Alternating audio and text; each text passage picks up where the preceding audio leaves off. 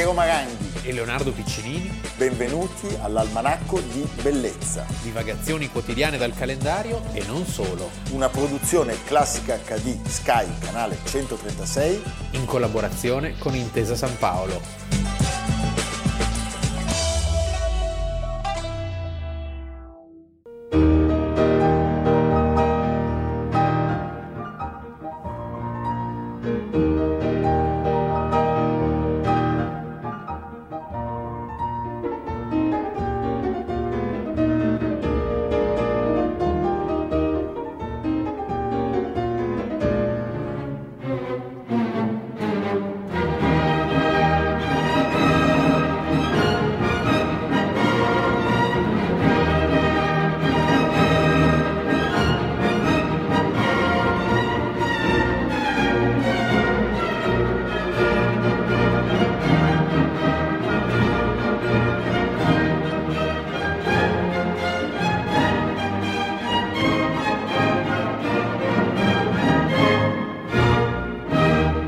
10 luglio, Almanacco di Bellezza, abbiamo iniziato con il quinto concerto per pianoforte orchestra di Ludwig van Beethoven, detto l'imperatore. Sì. Noi oggi non parliamo di Beethoven, non parliamo degli interpreti che avete visto, ma parliamo di un imperatore. Vi diamo un indizio ha vissuto 62 anni, 5 mesi, 17 giorni, ha, ha governato... Fatto, ha fatto un vallo. Ha fatto un vallo, eh beh, ha, ha, governato 20 anni e 11 mesi, era alto di statura ed elegante in apparenza, aveva capelli ricci e portava una folta barba per coprire le imperfezioni naturali sul suo volto. Mi viene da dire alla greca.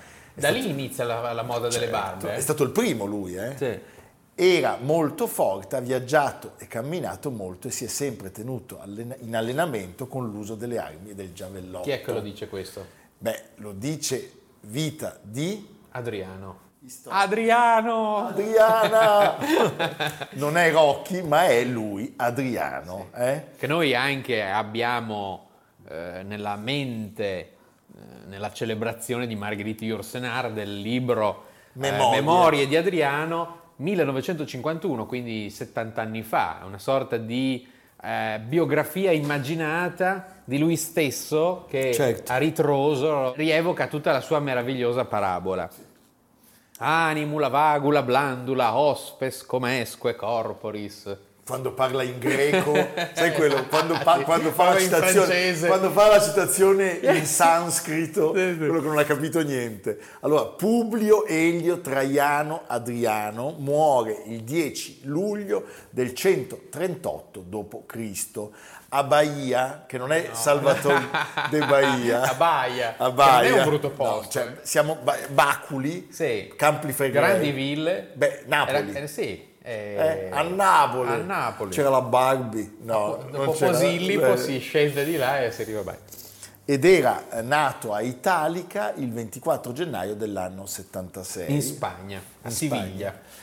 Su... Era un provinciale, cioè era di famiglia picena, erano questi imperatori, siamo nell'epoca degli imperatori cosiddetti adottivi. Adottivi? Cioè si sceglievano non per Non via dinastica, certo. anche se era nipote di Traiano, ma per eh, capacità. Allora, lui da Traiano aveva certamente appreso l'arte della guerra perché l'aveva seguito nella prima e nella seconda guerra contro i Daci e in quest'ultima si era così distinto da meritare addirittura l'anello che Traiano aveva a sua volta ricevuto da Nerva il giorno in cui anche a sua volta era stato adottato.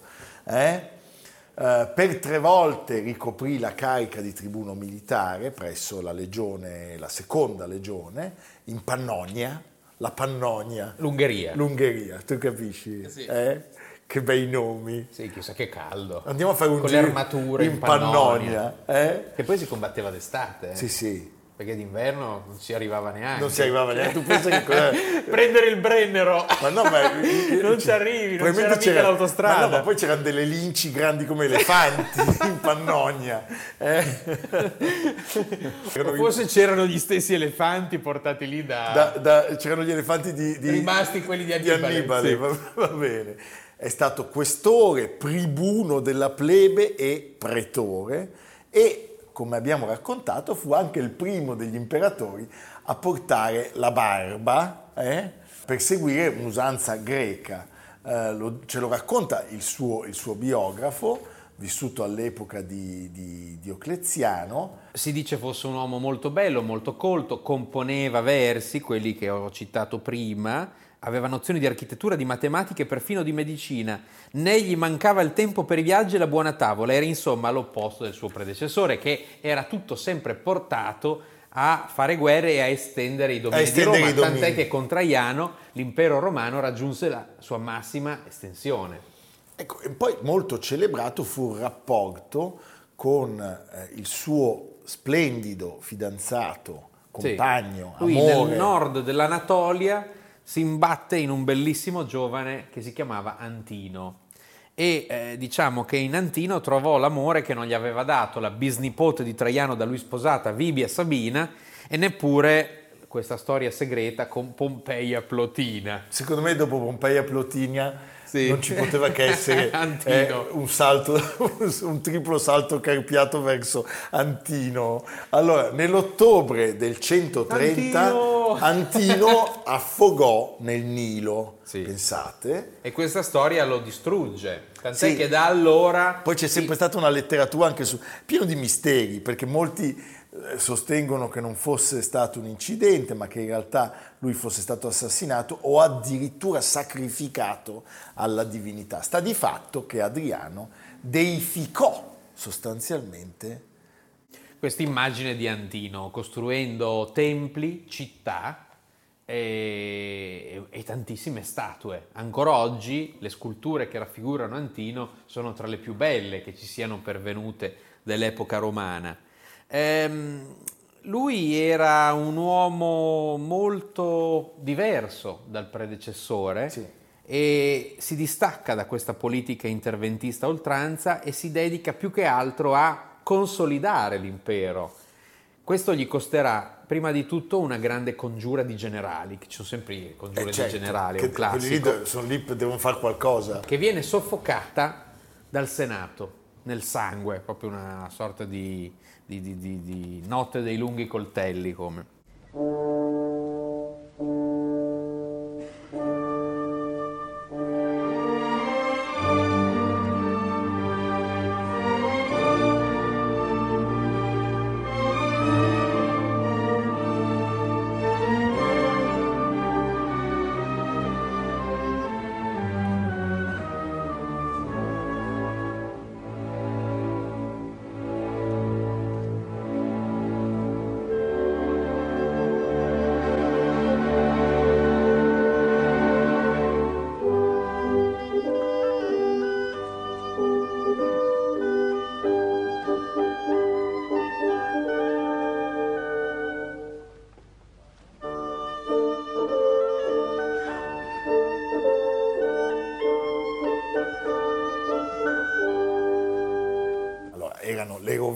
Atene, la bellissima overture composta dal grandissimo Ludovico Van. Perché l'abbiamo ascoltata? Perché il soprannome a Roma che avevano eh, appiccicato ad Adriano era Greculus. Sì. Per, lui, sua, per, il suo amore per la cultura ellenica. Lui passa tantissimo tempo ad Atene, restaura tutti i monumenti, eh, tra cui anche il Partenone, cioè lui passa tutto il tempo a occuparsi della Grecia. Forse passa troppo tempo, viene criticato, ma eh, fa un lungo, lunghissimo viaggio, considerava Atene come sua patria culturale. Lo preposero a presiedere le grandi feste dionisiache tra gare ginniche, rappresentazioni di tragedie e commedie, cori lirici cui partecipavano anche ragazzetti. E qui... Eh. Senti Leonardo, nel congedarci dal pubblico per la prima parte della nostra puntata, io credo che sia giusto ascoltare la voce di Marguerite Jursenar, sì. eh? che parla proprio di questo capolavoro, Memorie di Adriano. Ma è vero che il primo abbozzo del suo romanzo più famoso, Le Memorie di Adriano, lo ha ritrovato dopo molti anni in un baule, è vero? Ma ho pensato di scrivere eh, qualche cosa della eh, vita, della storia di Adriano alla mia prima visita alla Villa Adriana quando aveva 21, 20, 20 anni, ma veramente non sapeva anche sufficientemente della storia e di questi tempi e di questi problemi e ho lasciato da parte.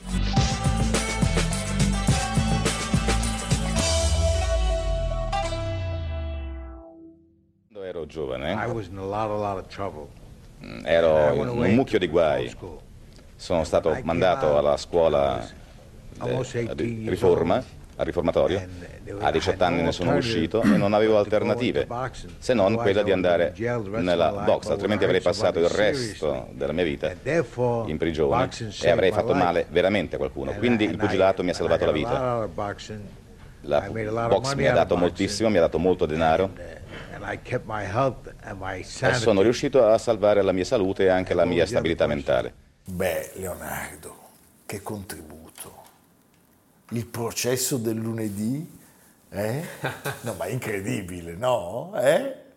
Non trovi? Sì, è una, una trasmissione storica. 1983, ma chi è che parla? Jake LaMada. La Come Mada. dicono, LaMada. Jake La Motta. La Motta. La Motta. Eh, perché? Perché lui nasce a New York il 10 luglio del 1921. O 22. Sì, insomma, allora, lui diceva di essere nato il 22, Ah, per- si toglieva un anno? Si toglieva un anno. Una, così, un per vezzo. pervezzo. No, non credo per vezzo. Cioè, Non ce lo stata- vedo, non ce lo stata vedo. qualche altra ragione. Sì. Insomma, quindi decidete voi se quest'anno è il centenario o l'anno prossimo.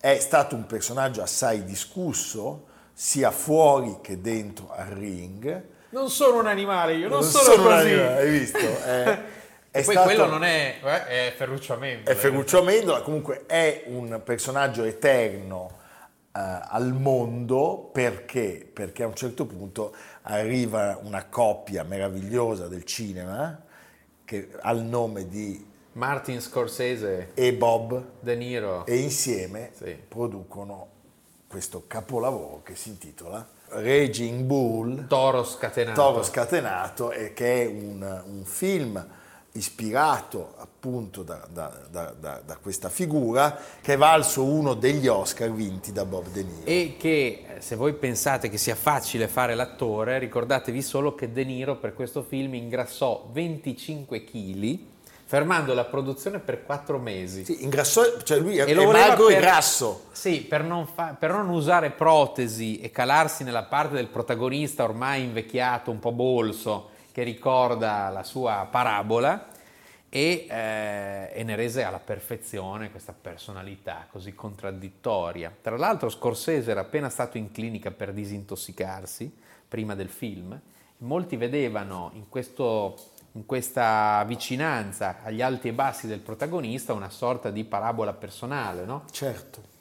Beh, devo dire, il film è straordinario, ma anche la vita di quest'uomo è stata straordinaria, una vita fatta di cazzotti, eccessi e sregolatezze. È stato certamente uno dei più grandi pesi medi di sempre. Campione Ha mondiale tra 49 e 51. 102 incontri disputati, 83 vittorie di cui 30 per KO, 4 pareggi e 19 eh, sconfitte. Quando ci si faceva veramente male. Ci si faceva molto male, tant'è che una delle sconfitte più storiche della sua carriera eh, gli costò eh, poi dei danni permanenti al, al fisico, al corpo. Lui fu campione dei pesi medi dal 49 al 51.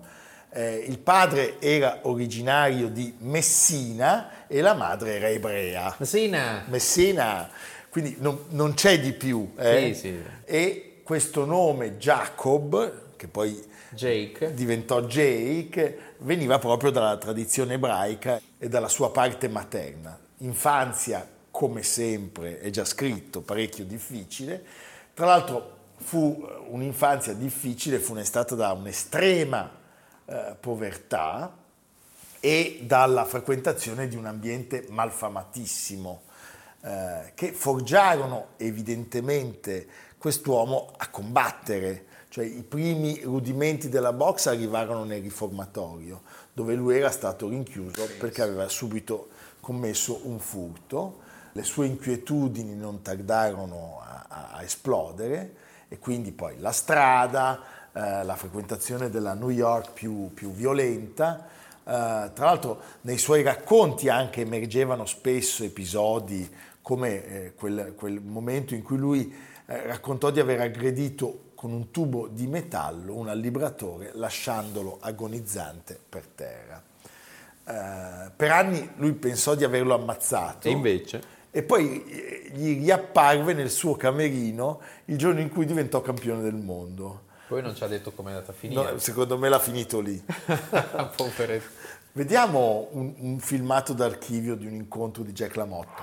That arm is hanging again. He does not want to get hit. And Ray Robinson wants to hit him about one or two more times in that rib. And that will be it for Jake LaMotta. Abbiamo visto l'incontro tra eh, Sugar Ray e LaMotta ricordato come il massacro di San Valentino perché si incontrarono il giorno di San Valentino. Quindi non, è, non c'entra con la strage. No, non c'entra con la strage, Sempre ma, il giorno di San Valentino. Ma, ma Sugar Ray l'ha massacrato di, di, di botte.